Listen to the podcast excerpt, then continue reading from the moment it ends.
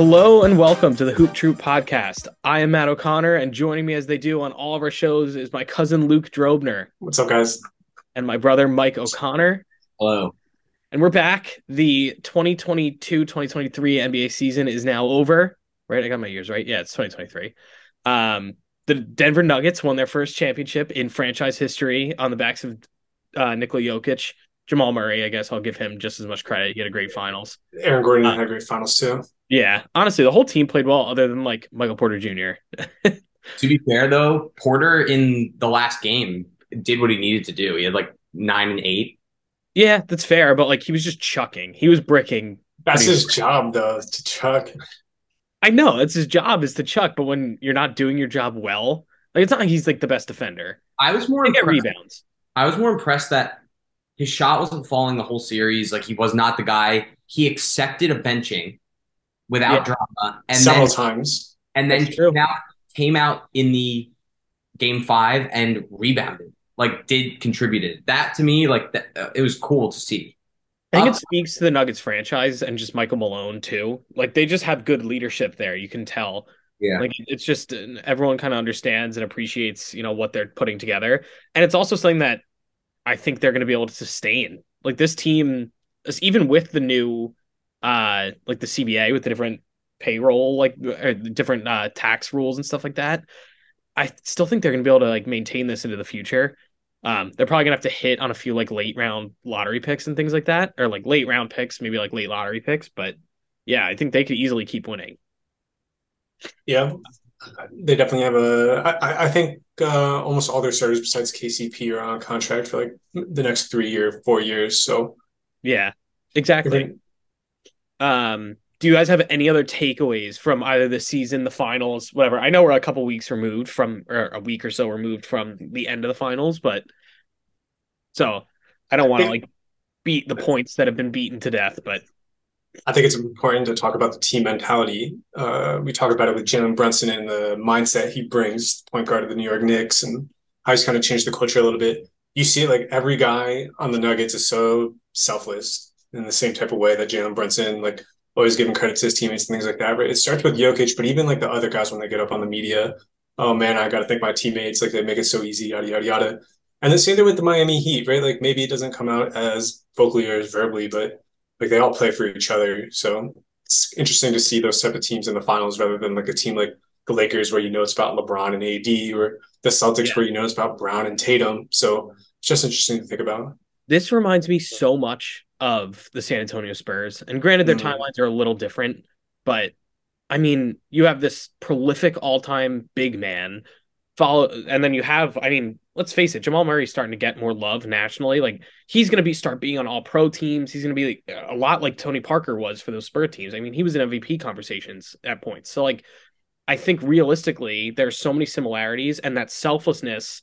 Really, I mean, if they do build this properly and you avoid any additional future injuries, I mean, this team could definitely win, you know, two, honestly, maybe even two more championships. I don't know. At least. Would you be shocked? No. West got a whole lot tougher though. Well, did it? I was saying this to Matthew yesterday.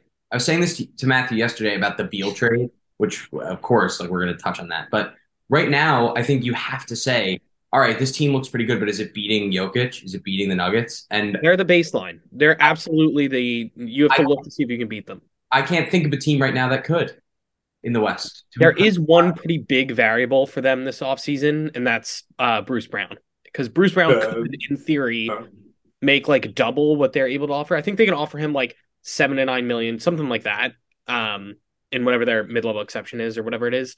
And then, but just on the open market, realistically, he would make 15 to 20 probably. So ah, it's gonna be hard for them to keep him unless he gives them like a we won a championship, I want to run it back. Yeah, but let, let's say they just get one more year out of him, right?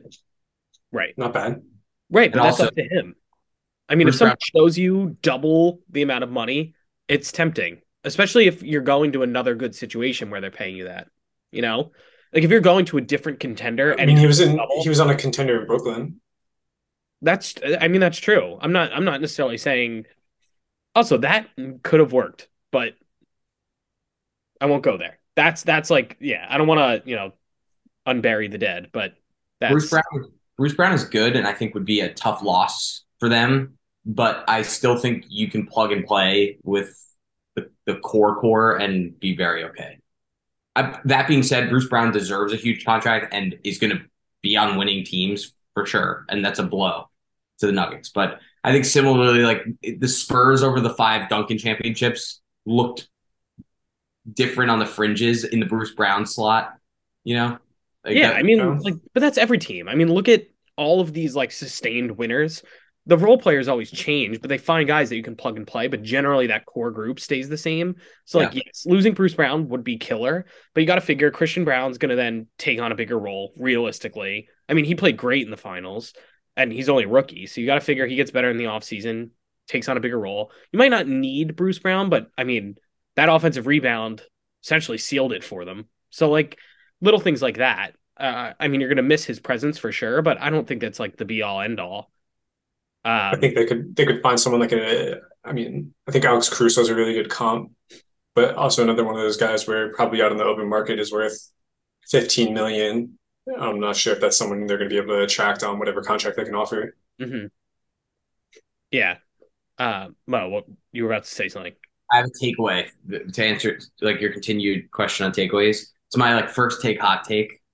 I think this postseason in particular, even though it's every postseason, just proved again it's who's healthy at the end, who has the most people, and it really does come down to those last eight eight six to eight minutes in the fourth quarter, like these are our best guys against your best guys. Who's got legs? Who's playing defense really hard? That type of thing. That's going to win the championship and gets you past a plane if you pass the first round. Are we going to see? Oh, and, and a good example of this is the Lakers were all over the place all year and get to the Western Conference Final because they were all healthy at the same time, and obviously made changes, but got healthy. Are we going I'm to? Gonna, see- I'm gonna I'm gonna put an asterisk on healthy with whatever was going on with LeBron. But oh, but still, he played. Yes, no, no, no, exactly. But we don't really know what was going on there. Begs the question: Is this going to make resting worse? Are we going to see less and less of the stars? Like you're telling me, this is. I think this tells Jimmy Butler like I'm playing 48 games this year. Well, I also um, think I think that new 65 game rule to qualify for the All Pro teams and things like that that's going to then drive people to play more. But even then, you're missing, let's say you miss, let's say you play 65, you're missing like 15 games or whatever. So, like, you could still sit out plenty and still qualify, but you can't risk it as much because, like, in the event you do get hurt later in the year, you'd get disqualified. So, you might see more people resting at the very at the tail end of the season who like all right we have five games left i'd still qualify let's just shut them down until the playoffs but like beyond that i can't I think it's going to change for sure. Like Jokic only didn't get the MVP because they did that. They they yeah. posted. Also, um, like I I would have voted for Jokic, but I get why Embiid won it. Like the narrative was there. He was also playing very well, and it is a regular season award. But what Jokic did in that playoff run, like he's a historically good big man, undeniably. Yeah, but so can Embiid. Not to get back to the Nuggets. I know we're kind of switching off them, but if if Embiid won the championship, will we not be saying generational talent? I mean, where do you? How about this? All time Dwight Howard versus all time Embiid, like at their peak. Who would you rather have? Uh, I don't know. That's a, that's more of a scheme fit, but I, I, mean, Embiid does a lot. Embiid does a lot of what Jokic does. Right, it's a little more saying, like, but I'm saying I'm putting them in the same category. Like, do you compare? I compare Jokic to like a Hakeem Olajuwon, a skilled big man who led a team to a championship. Yeah, I still like if you have a prime Dwight Howard. If you, I don't know, what was it like 2006 Dwight Howard? When was it that? When they did they beat finals, LeBron in the playoffs? Made the finals in 09 or 08 maybe. 08? I don't know. 08 was the Celtics. 09 was the Magic. You're not thinking that 08 Dwight Howard could have locked down a Jokic. Yeah. Uh there's no locking down Jokic. Don't get me wrong, right? There's so many ways he can beat you, but the game also evolved. Like I, I think he was way more of like a leave him in the paint type center where Jokic would just draw him out. So like it is very different. Like you didn't have big men shooting yeah. like this then. Um I mean Jokic also almost shot like 50% from 3 in this playoff run. insane. So like he, it was ridiculous. Don't get me wrong, but uh, uh, you know, uh, it's hard to win three straight MVPs. You gotta, uh, Yeah. I don't know, voter fatigue, Who, all, all who was the last that did it? Larry Bird. well, yeah, I mean LeBron should have, but whatever. I won't get into that either. There was like a ten year stretch when LeBron should have won it every year. But all right, so let's talk about since we've kind of gone over that. Let's go over the arms race now this offseason because I think we've kind of touched on the new CBA already, but like that alone, I think teams are now either going to commit to we have to win right now before this kicks in, or we're going to punt and win later and like wait for teams to get kind of screwed over by that new Sure. like uh, the double tax or whatever. So we've already seen the one trade. Bradley Beal to the Suns for virtually nothing because of the no trade clause. I mean, it's Chris Paul, Landry Shamet, and like every remaining pick and pick swap they have, which is like six second rounders and like two pick swaps or something. But anyway, I digress. That's a huge trade that now the Suns have three guys on their roster, four guys on the roster, whatever the hell it is. I think they have five guys under contract, right? Yes, but you're seeing now they're they picked the they picked the one lane where it's all right, it's now or never. They literally don't have a first round pick for the rest of the decade. Like they're well, they do, but it's a swap, so they're gonna have the worst one. Like they're not in a great spot if this goes south. Um, you also have the Wizards now who are taking the opposite side of things, where they're just like, send us your bad contracts, we're gonna be bad for a while and tank. So like, what do we envision now as the next big domino to fall this offseason? Because there's a there's a ton, and the draft is in two days, three days. I can't help but feel the Pelicans are going to make a move, whether it's Brandon Ingram or Zion. And I guess we haven't really touched upon it, but the Zion Williamson thing with the baby mamas and the uh, not baby mamas, yeah, insane. It's a circus. And I I, mean, know it's we keep talking about It New York, but I mean, he is from day one that he got sent there. He was not dialed into being in New Orleans, which is why all these reports are coming out that he has no relationship with the front office and his teammates. That's the part that worries me about him. Is like, how are you not connecting with your teammates? Even if you don't like the direction of the organization, don't you like the guys you're with? I mean, there were reports from when he missed what, like a whole season or something like that, where he wasn't doing rehab with the team. He was doing rehab in like Portland or something like that, right? He wasn't with the team. So, I, I mean, it makes a lot of sense. Don't get me wrong. Um, it's obviously very concerning. I'm not. I'm not so much concerned about like, you know, is Zion Williamson a good basketball player? It's like, is this somebody I want in my locker room? You know, I think many- him him where he wants to be would be. I think he'd be playing. I think he would be motivated. I think he didn't want to be there. And so I think he was like, he got all his money and he's just like, all right, fine. I can be, I can play Yeah. 20 games a year. Nothing matters here. but you can say I don't want to be there, and you know, you can still play through your contract, and you can make it work, and things like that, right? There, there are ways to go about being a productive person. You- You hurt your image, you hurt your value. Um, you know, like if I'm a team and I'm like, I want a Zion Williamson on my team, what does that entail? Like, who who is Zion Williamson? Who am I getting? And you think about top NBA teams, right? Think about top NBA players. We just talked about it, right? Like the guys on the Nuggets, they all bring an attitude, they bring a direction, they bring a a, a personality to the team that that people want to be around, that people are drawn to. Is Zion somebody I want to be drawn to? Is Zion somebody I want in my team? You know, The thing is, so when he plays, he is like arguably a top 10 player. When he when plays, Allen, yeah, when Allen Iverson, Allen Iverson has an MVP, never won a championship, right? Like he was on some great teams, never did anything, right? yes. But I'm saying like he's one of the few players where when he's on the court, I'm like, I don't know how you stop this. Like I don't, I cannot figure out how you stop him. And there aren't many players like that. Like there, No. there, I could probably count on tops two hands how many players where I'm like, all right, he's unstoppable. There's nothing we can do. So that upside and the fact that he's what 22 years old, like very rarely does a guy of that caliber that young become available. And yes, I understand that it comes with a ton of baggage and it comes with like injury risk and whatever. He makes a lot of money. Obviously, I understand all of that. How do you not at least kick the tires on it and say, all right, what's going to cost me? What's it going to look like? Like, I don't, I don't want to take a step backwards, right? That that's my concern. but like if you're one of these teams that I don't, I don't I'm, one, know- I'm a team. I'm a team, and I trade for Zion Williamson. Let's say everything we say about him is true. He's a distraction off the court. He's injury prone. He doesn't want to be here. You know that all that stuff continues. And I just gave up a lot of assets for him, multiple picks, top talent, other young players. Right? Like what? What do I have to give up? I don't want to take that step back. I don't want to risk having to take that step back. I can look at what I have. I can assess what I have, and I can move forward with it. So, Luke, I completely agree. And I know we're all like not mentioning the team, but it's the Knicks. Well, no, I mean, I also think about it for Portland. Portland, Portland for sure. Trading trading three.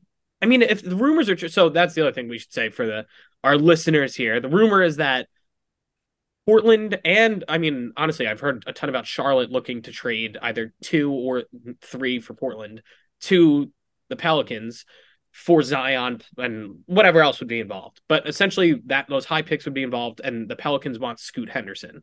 So if you're Portland and you're trying to keep Dame happy, like, doesn't this accomplish that?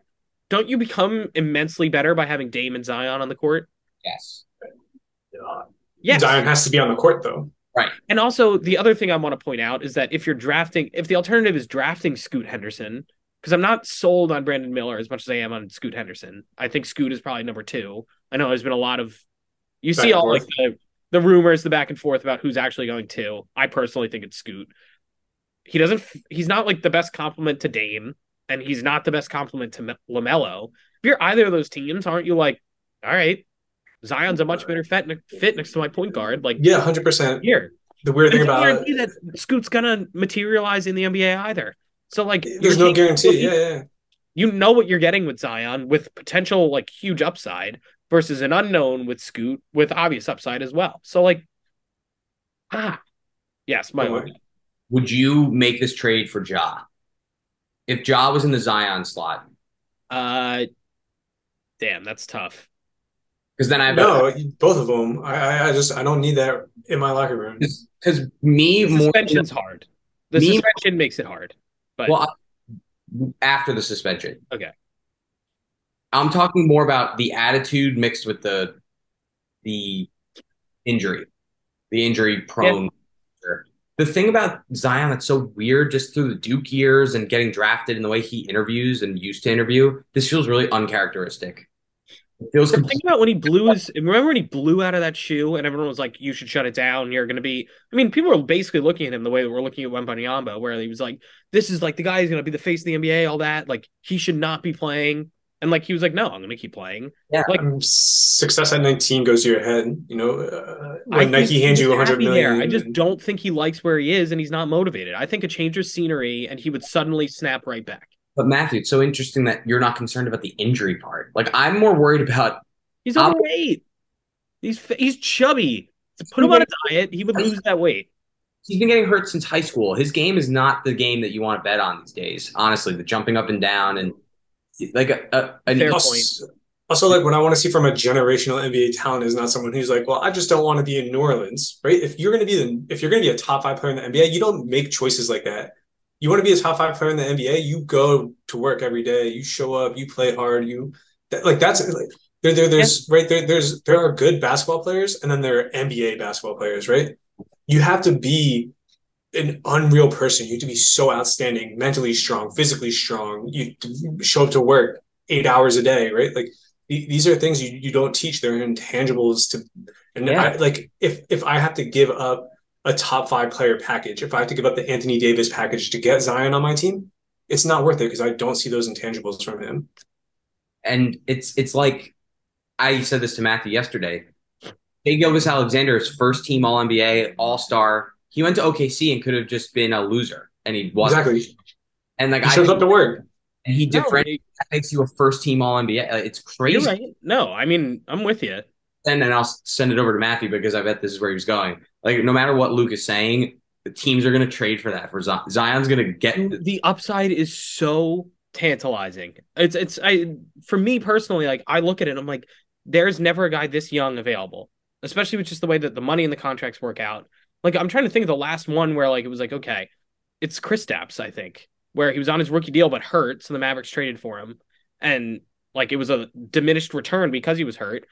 Zion's gonna have a similar thing going on where it's gonna be less than you would normally have to yeah, pay for like, like that. It wasn't like, and, like Porzingis became a All Star, All NBA on the Mavericks, right? But he was that on the Knicks, and he was that on the Pelicans. And I know it is a risk, and I recognize it's a risk. Porzingis is seven foot three with a torn ACL. Zion doesn't have that injury. So like ah and also Porzingis is starting to show signs of life again, which I don't know if we're going to get into that on this podcast, but like he's an interesting part of this offseason too. But anyway, the thing I do want to more so get into then, you're out on trading Zion, fine. If you're Portland, you have number three. It's they're everything they're putting out there is that they're committed to Dame. The rumor is if they don't trade number three, Dame is going to ask out. What are you doing if you're Portland? in all honesty, if I'm Portland, I'm just picking a direction. I think the most confusing thing about the rumors we see online are one day it's like Dame's like, yeah, I want to go to Miami. I want to go to Brooklyn, right? And then next thing we see from him, I want to be here in Portland, right? And the same thing from the front office. We wanted to keep Damian Lillard. We're looking for options for Damian Lillard, right? Like, what's going on? What are we doing here, right? We have to we have to find a pattern or a formula or something, and we just have to say this is where we are. And if I'm Portland, and you know I have the number three pick. I have guys like Shaedon Sharpe on my roster. You know, I'm I'm thinking about moving Lillard, and if I'm not moving Lillard, then I got to package number three and some of my young players for some veterans. I know there's been rumors of an OG Anunoby trade. I think that would be a great fit. I think him and Jerami Grant could could fit well on that team. But Hear again, out, like though. you have to make a decision. You make that move, you're not winning. You're not getting back to what Michael said. You're not beating Denver. You're not. You're not. So, like, what does that accomplish? That's why I personally think if you're going to take the swing, you have to take the swing for upside and you go for Zion. I won't get back into it, but that's why I look at it because everything else available, like, let's say, I mean, there's rumors Karl-Anthony Towns is in trade rumors. You trade for him because I don't think that solves your problem. If you can find a way to swing Nurkic and the number three pick and maybe Shaedon Sharpe for Anunoby and KAT, you've greatly increased your chances. Yes. But- right. It would take a couple moves. It's not just one. If they, like if I can go, Mike, no, go, go, go, and then I'll. if I can take a couple couple picks away from Miami for Damian Lillard, why not? Right, uh, rebuild around number three. Yeah, that's I mean that's how I look at it. And Herro, I say I want everything because it's not like if if you put Dame on the market, there's going to be other people involved. The Nets are rumored to be really interested. Like if I'm them, I'm saying, all right, give me Herro and your picks. Give me Herro and three picks. Why are you shaking your head? Well, it just is intriguing, and it's a fake trade. But why would the can Milwaukee even call? Can Milwaukee make a call about? I don't Dame? think they have the assets to make it work Milwaukee's got to do something. They do. they But don't have the high draft pick or like even the future draft picks because they they're still tied up with the Jrue trade. Holiday. Yeah, so and like But- Knicks have one of their picks. Yeah. So anyway, that was a weird Milwaukee detour, but it's No, it would be a perfect fit. It would be a great fit. It's Um, not gonna happen. I think to Luke's point, this is all I was going to say that I think it's the picking a direction. And if they do pick this to stick with Dame, they need to deplete everything they have and get actual needle movers like stars. You, I think you you need to land KAT and and or honestly, I agree with the Zion thing. Like the upside's really really strong there. The one the one that I was looking at, and I know we mentioned it earlier in the season with like, what are they gonna do? Uh the Clippers. It sounds like they're not blowing it up, which uh, you know, for better or for worse, that's their decision. I thought Paul George for three. If the Clippers decided, you know what, this isn't working, if you do three plus for Paul George, Paul George with Dame would be a pretty damn good team. One hundred percent. That's one where I am tempted, but it doesn't sound like the Clippers are blowing it up because they're all in rumors about trying to get Chris Paul. So Well, we always think about the boomer bust, right? It's like you either win a championship or you don't, and if you don't win a championship, well, it's a failure. You know, 2019s Um, don't win. 2019 yeah. don't win a championship. I know, but when you think about the Clippers, right, they, I think we sent a little like blurb to each other. Uh, they've had 10 straight winning seasons above 500, which means they're making the playoffs almost every year. They're in a big market. You I'm sure Paul George sells jerseys. I'm sure Kawhi might not sell as many, but I'm sure he's selling jerseys, right? So, you know, if you can manage your balance sheet, if you're making the playoffs and you're getting the TV shares and you're selling jerseys and merch and things like that, there's nothing wrong with not winning a championship every year. And, you know, with their current team, I don't think they will. The thing Um, is, how it's kind of like how we look at Portland of how long do you sit on this because you're going to lose value in those trades if you just keep these guys there because they are injury prone and whatever, and not that Dame is, but I'm just saying like Kawhi and Paul George each have their issues. Like their trade value goes down every day you keep them on your roster. Yeah, I don't think either of those guys are going to, I think both of those guys will end up retiring a Clipper. Um, Interesting. I, you know, I, th- I think they're going to continue to make the playoffs. Uh, it's about drafting, right? I think they have a fantastic, they have a great coach in Ty Lue. I think he can make the right adjustments. Um, they have guys on their rosters that they can make moves, right? Like um, Marcus Morris is making like 18 million a year. You could do something with that. Um, you know, again, I don't think they're going to do anything crazy, but um, you can you you you can build a team. You know, there are rumors that Chris Paul might go there. I think that's a good fit if they can keep Russell Westbrook kind of be like a spark plug off the bench, whatever it is. You know, um, again, I, I really think they have a a good future, but not a great future. And uh, you know, when the time comes, the guys will retire. They'll move on. They'll they'll uh, find new ways to rebuild and get better. That said, if they were healthy, I mean, they won Game One against the Suns. Like I, hey, and they didn't have Paul George for it. I, I'm a, I'm a big Clippers fan. I believe in Kawhi and Paul George. They just both of them have to be incredibly healthy, and I don't think either of them in are given enough time like to get there. Roster, and I know the Suns obviously don't. They literally do not have a bench right now. In theory, I like their roster more than I like the Suns. Like I, I still don't think the Suns are. I mean, I think it depends what they do. Obviously, free agent free agency hasn't started and whatever. But like they have no other assets and things. They're gonna have to sign people to like vet mins and stuff like that. Depending on how they fill out that roster, I really don't love it because you have three great guys. You're gonna have two like over 40% spot up shooters constantly planted in the corner and then one of your good guys is going to be on the ball, whether it's Booker, Durant, or Beal. So like, it's going to be hard as hell to stop, but the defense is not going to be great depending on what they do, and then the bench is going to be trash. So yeah, I still don't think the West runs through them. It's definitely Denver. They're probably a second. They're probably in second, but yikes. We'll see. We have to see what LA does. I think the Lakers are another. Uh, right, both LA wild card. weird off seasons too the Lakers are a wild card, but what can they do? And then Luke, you, are crazy, and Matthew, you're crazy. How many more years are we just going to keep doing the same thing where we're like, in theory, if the Clippers don't get hurt, I'm over it. It's just done. Because the one year I say I'm off the Clippers is going to be they're going to win it, and then yeah. good. Then I'm saying it. I'm off. Like five years of this. They're going to be like the Celtics, you know, like a 36 year old Kawhi Leonard has a MVP caliber playoff series and wins it. Over it anyway. So let's say let's say Dame is on the market. Where do you want him to go? Miami. You want him in Miami? I don't, because I also just don't. I that team. As long as we have Julius Randle on the Knicks, I don't think we're going much farther than the Eastern Conference Finals. I would love I'm to see a saying Heat, it from a Knicks, Knicks, perspective. I'm saying it from a. I just don't. That Miami team was like chippy, dirty, and I, I don't love Pat Riley. Like, yeah, but why are they chippy and dirty? It's because you know their most prominent players are chippy and dirty. But if you replace like Kyle Lowry with Damian Lillard, you get Tyler Herro back. I think you see a little less of it. Um, obviously, there's a lot of conversation about Bam Adebayo's moving screens. A couple of them got called later in the uh, playoffs. Finally. But it was about time. I was literally was in my living room for every game, not even just the Knicks series, but like every pick is a moving screen. It's insane with that guy and he hurts. Yeah, it's the NBA plays so fast. It, like it, uh, no, the screens are so hard to call. need to be better. But well, that's the other thing this offseason. I know we're talking just about the teams, and this is just a, a little. I'm gonna digress on this one little thing, but they have to like send them all to refing boot camp or something. Because did everyone forget how to be a referee? They all sucked this year. It was like universally a horribly officiated season and postseason.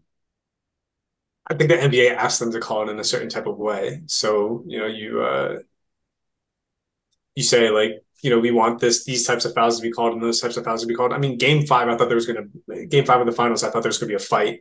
They were elbowing each other, they were pushing each other, but also hard fouls every other play. It's like But then Jimmy Butler gets that three pointer where there's barely any uh, contact. That was egregious. That was the and worst. They review call. it and still called it. I mean, thankfully Denver still won that game, but like it is. It's just horrible. Like I don't understand how it's that bad. And that one you even had the chance to review and you still called it. So like something's got to give. Like I really do think there's enough people out there who are questioning the integrity of the the officials.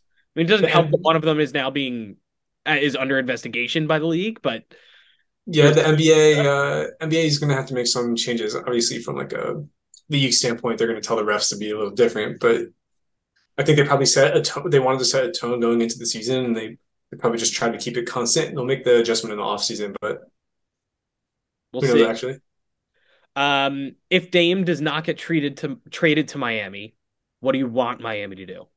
Because they don't have that many options. But I've seen everything they said is they're going big game hunting. But it seems like the big game that's out there was Beal, which they're obviously not getting. Dame in this scenario, they're not getting. Who the hell else? They're not trading for Zion. I think they need an elite movement shooter. If they don't get Dame, adding someone like a Fred VanVleet, I think would be a great option for them. Um, Hear me out. Hear me out. And I know we've we have our, our negative things. If you could swing some sort of trade to get Karl-Anthony Towns there, because Bam could be your more of your defender, and he could be your stretch. yeah, I, I could I could see it. That's if they're taking a swing. If they're committed to taking a swing, because I don't think that's the best fit. But if they're destined on like we got to go out there and do something. if I'm Miami, I'd think more about Porzingis than I would think about Towns, mostly Yeah. because of the contract, and also I think Porzingis fits a little better. I think you I think you're right. I think you can slide Bam down to the floor. I think he's athletic enough to guard perimeter players at times, especially like a Tatum. Right. But um, like I'm not so sure if Towns is the rim protector you need if you move Bam to four, um, Yeah. and you put him on the perimeter. So you get someone like Porzingis who is obviously a good shooter, just like Towns, but also offers a little more rim protection. And um, neither of them are outstanding rebounders. I don't think Porzingis probably not as good as Towns, but if you've Bam in with Porzingis, I don't think it's going to be a big deal. Right. That I mean that was kind of my thought process there. I'm just trying to think of like you know, they did. They said they were going for a home run swing after losing the finals and like I don't know what that is now. Because if it's not Dame, there isn't one. There isn't My- that home run swing. Am I to believe the Bulls news that they would Uh, LaVine, trade LaVine? Like LaVine feels like a Heat player, but I just it's not a home run, but it's something. He's a but I better could see LaVine. Herro, is what he would be for them. He'd be Yeah, what? He'd be a better version of Herro for them. Which could be very valuable, but Slightly better, I think. Right, right. that's what I'm saying. So like eh, I mean, you have your guy who can create offense. That's why I thought them, you know, obviously Dame is the bigger fish, but they probably could have made a harder push for Beal because Beal would have solved all their postseason problems. You needed a guy who could go dribble and get you a basket, and they didn't really have it. I mean, in a, in a perfect world, when you think about the Miami Heat, I think if they could upgrade their forward spot, they need a big forward. I don't think if you're going to play Max Strus and Caleb Martin at power forward, you're going to be successful. Um, I don't know. So they I- made the finals, you know, I, I think but they got really lucky in that first round when Giannis got injured like the first five minutes of game one and then missed two games, and there just wasn't enough time to make a comeback. Randle but- also had surgery on his ankle right after the po- uh, right after that series, and you Yeah, had but guys in Boston were dinged up too. Is there a universe where Philly puts it all out on the line for Dame? Or not really? Maybe. I no, know I, think Harden's coming back, right? because they traded a uh, you know a decent amount to get Harden. So like I don't know what it looks like. What's the Harris package? Where's what's I the saw Harris? that they're trying to dump Harris, which Okay. like That's gonna happen, but I wonder what you you pull in with that. you'd have to do picks. You'd have to attach picks to him because the team trading for him is looking at him as like a that's a negative contract. I mean, maybe you get like a Kuzma back. Like the He Wizards, free Yeah, yes, agent. Wizard, Yeah. the Wizards, the sellers. If you do a sign, And I mean they're looking to take on money just to you know accumulate picks. So yeah, sure. Um, yeah, I mean it's gonna be. I also saw. I mean Harden's obviously kind of 50-50 between Houston and Philly going back, but I I saw something recently that he's probably going back to Philly. So that might does that influence you? I guess depending on how much that contract is for. I really don't mind the Philadelphia's the Sixers roster. I think I also think it's tough that they kind of blame Doc Rivers for this, but so many years in a row. Yeah, Um, right. I mean it's tough. I, I am curious what Nick Nurse will do with this roster, just because like, look, I know Nurse won that championship, but like, how much of that was him? Because this Raptors team, like on paper, isn't bad, and they were bad with him. So I know they won that one. They, they have no they have no had a size. ton of luck in the final itself with the injuries, and they had Kawhi, who made one of the best postseason baskets maybe ever. So like, how much of that? Yeah, no, I I think the key with the Sixers is uh, playing like a skewed pace where you have four guys who push the pace, and then you have Embiid trail the play. Um, I don't think Embiid's very fast, and I think him sprinting is a bad idea. Probably. Mostly because he's injury prone. I don't want him like sprinting full speed and going up for a dunk and No. breaking his hand or something like that. But No, if he which just is like why I slows like down, Harden going back. Playing a little more half court is honestly okay with me. no, I, I think Harden and the other three guys should be playing fast. They should be running it right, and then good here here comes Embiid. You you feed him the ball at the three point line. You get it to him at the free throw line. That's his that's his most efficient shot. Walking into it like a free throw line jumper, and that that's all they need, right? Eh, eh, like you play fast, you get Embiid the ball, and then it's Embiid in the half court. You know, you give him 15 seconds to create something. That and I think they need to bank on Maxey taking a bigger jump. I think everyone was kind of hoping he would do more this postseason than he did. And not that he disappeared, he didn't. He played fine, but I think he was going to be way more integral for them to actually have a chance of making the final. So little things like that. But yeah, otherwise, I mean, I think the roster's okay. I think if they get smaller at power forward, I know PJ Tucker's not very tall, but I think if they get someone more mobile, I think that would be good for them. Well, yeah, he also Um, PJ Tucker. Part of the incentive is that he hits the corner three, and he was not doing that this year. So that's also that's also like a half court thing, right? Like you you want to stretch the to the corner, um, but like if you can get someone who can run out in transition, I like Tobias Harris at at power forward. Um, if they he can makes so much money that I think it makes more sense for them to move him to fill the holes a little more efficiently. Sure. That's the one reason I'm like, ah, he's probably got to go. But I do like Tobias Harris. I don't think he's like a bad player. Uh, Yeah. I also think some of those games that Philly's Philly lost, I kind of put it on Embiid and Harden. There were time I think the elimination game they had against the Sixers, Harden brought like zero intensity from the opening tip. yeah, Like he just he was downright like bad. And watching him like hurt me physically. I was like, I can't stand this. So um yeah. I, I mean, there's definitely you know pros and cons to a lot of these decisions they'll make, but yeah, I don't know. Again, I'm using Michael not to come back to you again. I'm using the barometer of like, are they better than Denver? And like on mm-hmm. paper, you could see some of these teams and say, all right, maybe they can beat Denver. But I'd say right now, currently, there's like three or four teams where I would Who- think that. who would you say the top dog in the East is? Easy. That's easy. I think it's Milwaukee, but I think it depends. It depends on the Khris Middleton thing because that's also going to be weird. Brook Lopez is a free agent, so like they have things they need to figure out. But I still think who did be they honest. hire at head coach? uh they took the Raptors assistant. I forget his name. Um, I think I don't know his name either, and I think that's why I like it so much. I think staying away from the carousel of the big names. Adrian Griffin. Yeah, Adrian Uh, Griffin. yeah. He was he was with the Raptors for the last five seasons as an assistant. Like those are the gurus who like whisper to the players on the on the sideline and are the X's and O's guy. I just think it's going to be a good fresh. I think the Bucks need to downsize. Yeah, I mean, but but in that same way, like if you're going to be playing Giannis at center, everyone around him needs to be able to shoot. It's almost it's going to remind me a little bit of like, well, I mean, you can't just pack the. Bobby Bobby Portis can shoot. I wonder if they're going to bring Bobby Portis back. I know they like him. I saw, that he, I saw he might be looking for a change. Of Something. I saw he likes Darvin Ham and might want to go to the Lakers to reunite with Darvin Ham. Interesting. Yeah. Again, just speculation you see on the internet, so I don't know how valuable that is, but yeah, that was a rumor. Milwaukee is the only team in the East I can see giving Jokic a hard time. And it's because as long as the Celtics are coached by Mazzulla, I think they can't win. I think they're a little too scrambled, honestly. Oh, that was an eyebrow raise. I I think that they were so disorganized, and I think that's what crushed them in the end. I end. don't I don't think Jaylen Brown can go left, and Erik Spoelstra knows that.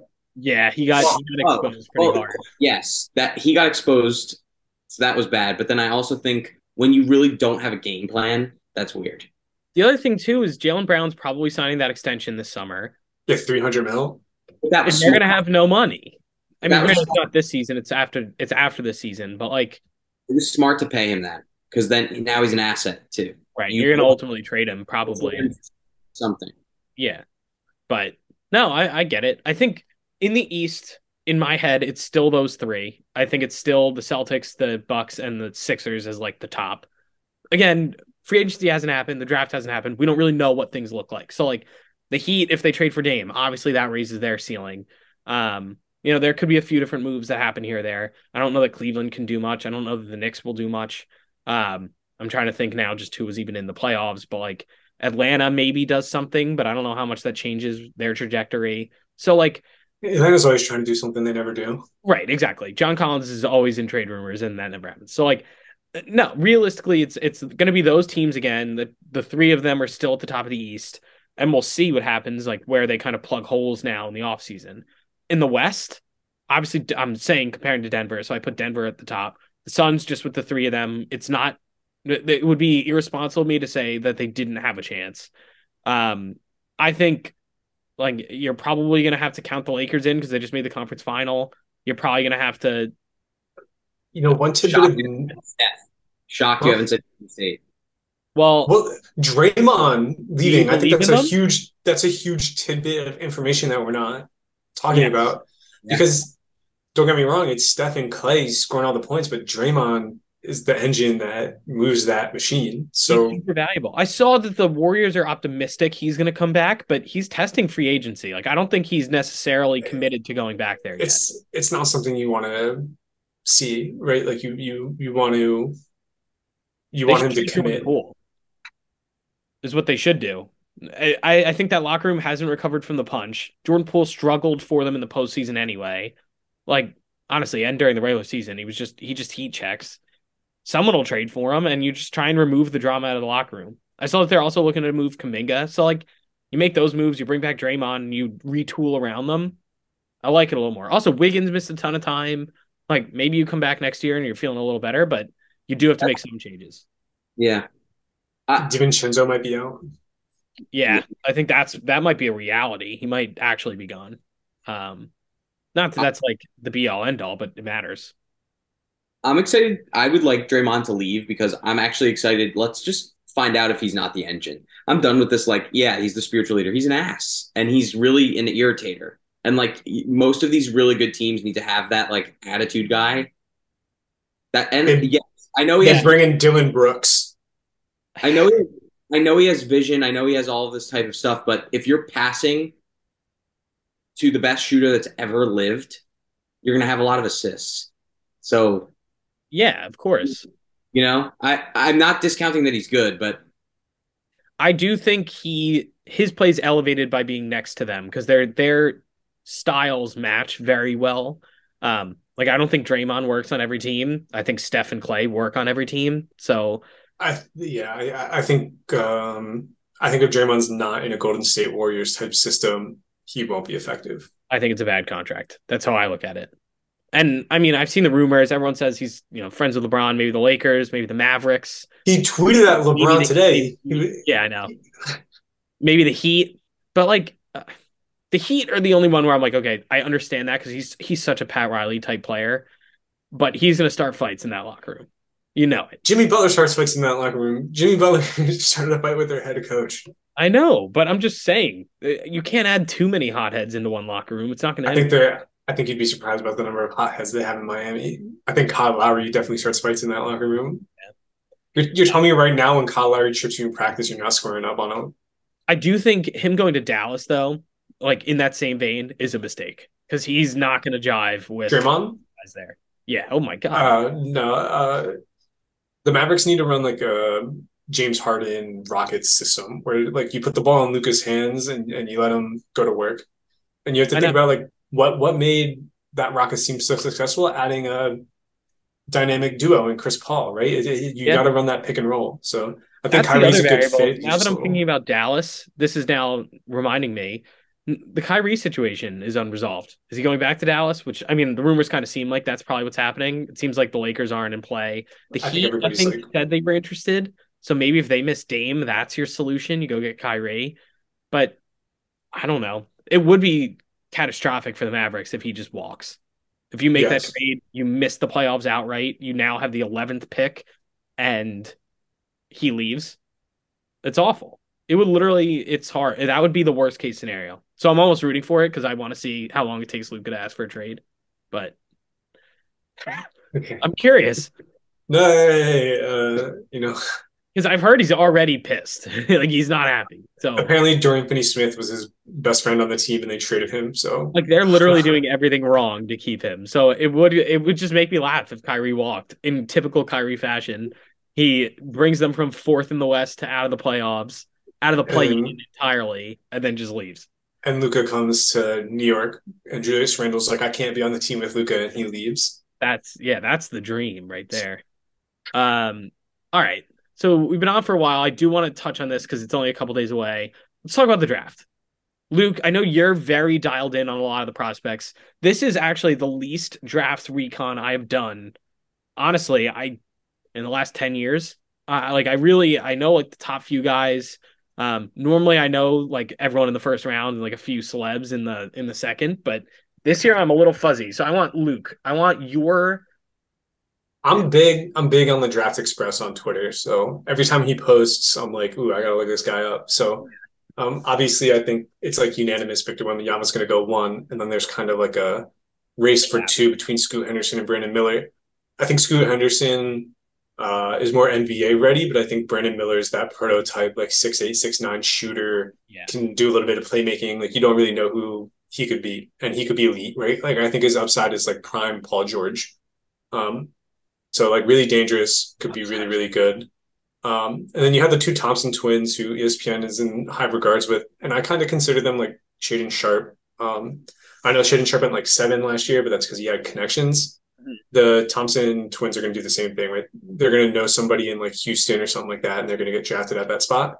Um, one of them is very good. He's like six seven, plays more of like a combo guard type player.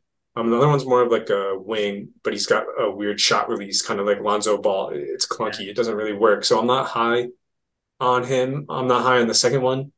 Um, and Yeah. I'm generally not as hot on them as some of the other prospects below them, like Cam Whitmore or Jarace Walker, because you they like played against you high like schoolers. Whitmore and Walker more than the two of them. I would like if I'm Houston at four, I would seriously consider Jarace Walker, who upside has like defensive player of the year potential, right? Like kind of like a Draymond level defender, long arms, block shots, very mobile, high motor. Um, and you saw that all throughout his time at Houston. So um, really, really interesting. I think Cam Whitmore is an insane athlete, can do a little bit of everything on offense. Fun fact about Cam Whitmore: he was just training with Carmelo Anthony. I, I saw like a workout video, but make it that what you will. I love Melo, so that made me a little higher on Cam Whitmore than I was before. And then as we get farther down, like uh, Taylor Hendricks at UCF is more of like an unknown. I think he played really well at UCF, but not a Power Five conference school. Six nine shooter. Saw Dick's very good. I saw rumors too, because obviously you're now looking a little further down, and that's where Washington is. Mhm. I've seen the conversation now around them. I saw that they might like Anthony Black out of uh, Arkansas too. He's like another. He's, he's the biggest risk player. He doesn't have a good jump shot, but he's like six seven, and they list him at shooting guard, but he really he's a point guard. So, um, yeah, that, that, it's a really interesting pick. He's a downhill attacker, plays defense. Um, Yeah. could be really valuable. Right. I saw that I don't that's a rumor that they might take a swing at him just because if you're going to be bad, now's the time to take a little, take some risks. He's a lot like Cade Cunningham without a jump shot. Don't I know nothing, and I like the draft is never my conversation. I never do the research. I know the first five or six, and then I learn who they are draft night. Is like when you're going for Anthony Black. Is worst case he's Michael Carter Williams, Ugh. like like, Mm, yeah, it could it could be that bad. Like a tall point guard. He is good defensively too. That was a lot of the tape I was watching was like his his defensive highlight reel. He's Um, big, he's strong, he's athletic. Right, and that's kind of it. Um, so like, he's, yeah. I, I mean, there's a reason he's not going higher in the draft, and it's because he's not the best shooter. Yeah. Um, Speaking of I mean- shooters, though, Grady Dick, I like. I uh, like the lead. and he's currently uh projected to go 11th to the Magic yeah, not a bad pick. Um, because they need like they don't. I honestly, I wouldn't mind if the Magic tried to move up. To be perfectly honest, like I don't need them drafting two rookies in this in this draft class. They have six and eleven. Like if you could trade six and eleven to move up somehow, I would think about it. yeah, but who do you get? Like, let's say you say you trade six and eleven for four. Right. I guess realistically, right, Portland's not trading three for six and eleven, but I, If- that would be the target for me. Because if I or if I'm honestly Charlotte, does one guy change the trajectory of your franchise? No, I might want to take two swings. So like maybe they want two lottery picks in this draft.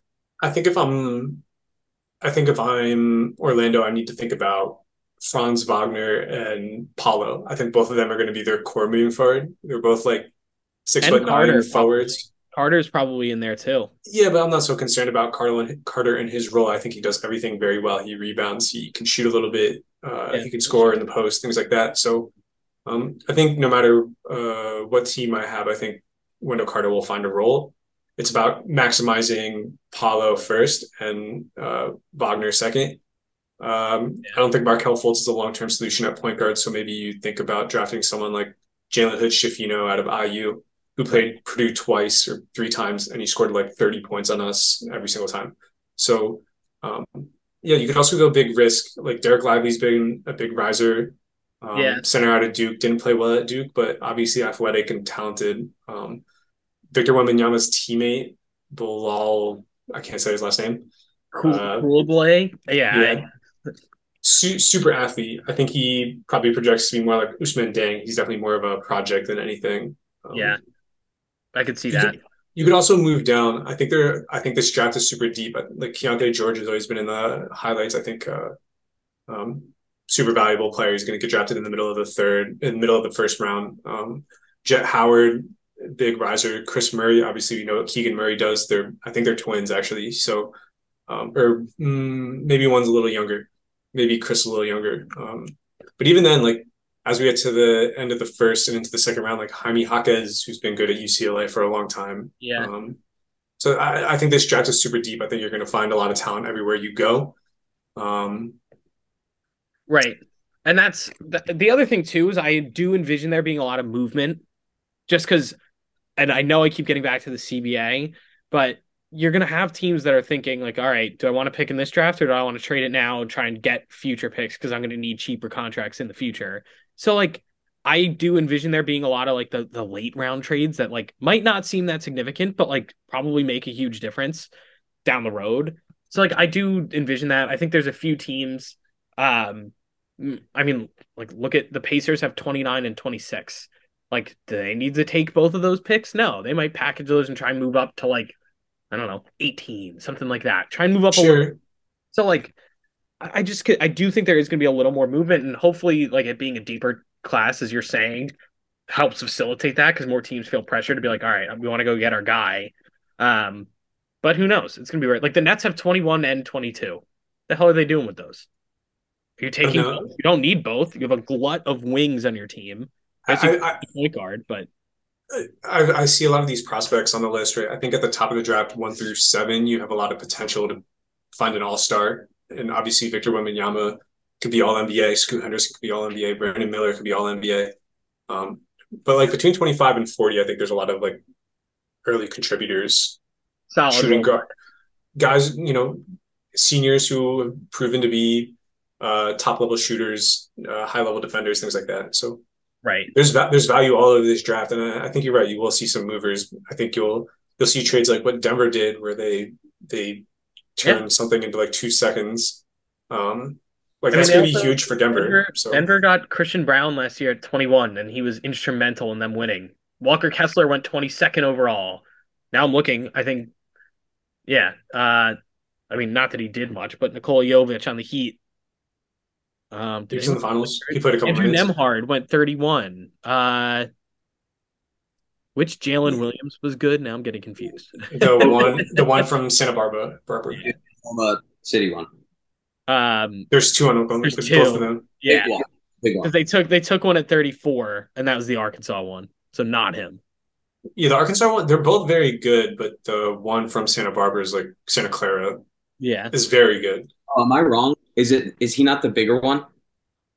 The The- bigger one's like a stretch four five, I'm wrong. It's the other Jalen Williams is the good one. yeah. and he he's like a shooting guard, small forward, but really plays like a ball handler role. He's legit. He's really freaking good. That's Oklahoma City, looking back at this draft. Oklahoma City has a lot of really really talented young players. Um, Yeah. So They do, and they have picks galore. they're going to be one that I think does the opposite, where like they have so many picks in the future that they're eventually going to be just shelling them out, kind of like they just did. Wait, who the hell was in the Denver trade? They were in the Denver trade. Um, yeah, but I think they traded like a second or something like that. Yeah, it was weird trade, or it was like future. Denver got more recent first for, and they took a Denver future first, which like makes more sense. You're consolidating those picks for something that, yeah, down the line might not be a good pick for Denver, but realistically, you're not using all those picks now anyway. So I don't know. I like it. Hey, I you know, I think Denver moving back in this, getting getting two second round picks in this draft, I think is going to be huge. Um, they have holes to fill, uh, especially at center. So I think there's probably somebody they're going to pick up late in the draft who does a little bit of everything. Um, all right, we've been on here for a while, but I do just want to say, what is your if you had to pick out a draft day surprise, what do you think's happening on draft night? We're going to be like, oh my god. Uh, I think we're going to be a little shocked about who goes number two. It'll obviously be Brandon Miller or Scoot Henderson, but we'll do you like, think there's a trade? Uh, at the top of the draft, I don't know. I could. I Charlotte's got to hold on to their pick. They they seriously have no future. So uh, Portland, I could I could see them moving out of three, but unlikely. Mine, I, I've obviously heard the rumors of the Pacers trying to trade seven. I think that would be a little interesting. Um, I think the Mavericks probably trade ten. I don't know why they'd use that pick. Like you can you can get a contributor at ten. I know, but you need yeah, I guess you could, but someone ready day one. Like they're gonna look to add a vet or like a few vets to kind of fill out their roster. Maybe move back or something. I don't know, but like they currently are drafting. They're pegged to draft Dereck Lively, and like, does that move the needle? No, but let's say in like three years, maybe. You know, I think you have three uh, years, especially in my doomsday scenario where Kyrie Kyrie walks. my crystal ball for the surprises it's wishy-washy it's like not a it's kind of a cop out but i think one or both of portland and new orleans are going to pick their directions to use luke's language. They're going to pick their path and they're going to pick their path by the draft. God i can't wait. This week's going to be so much fun. It's going to be rumors just for three straight days. When's the draft? Thursday night. I think it's at 8 or 8.30 eastern. Yeah. Exciting stuff. Although the Knicks don't have a first rounder, which is definitely a bummer. Yeah.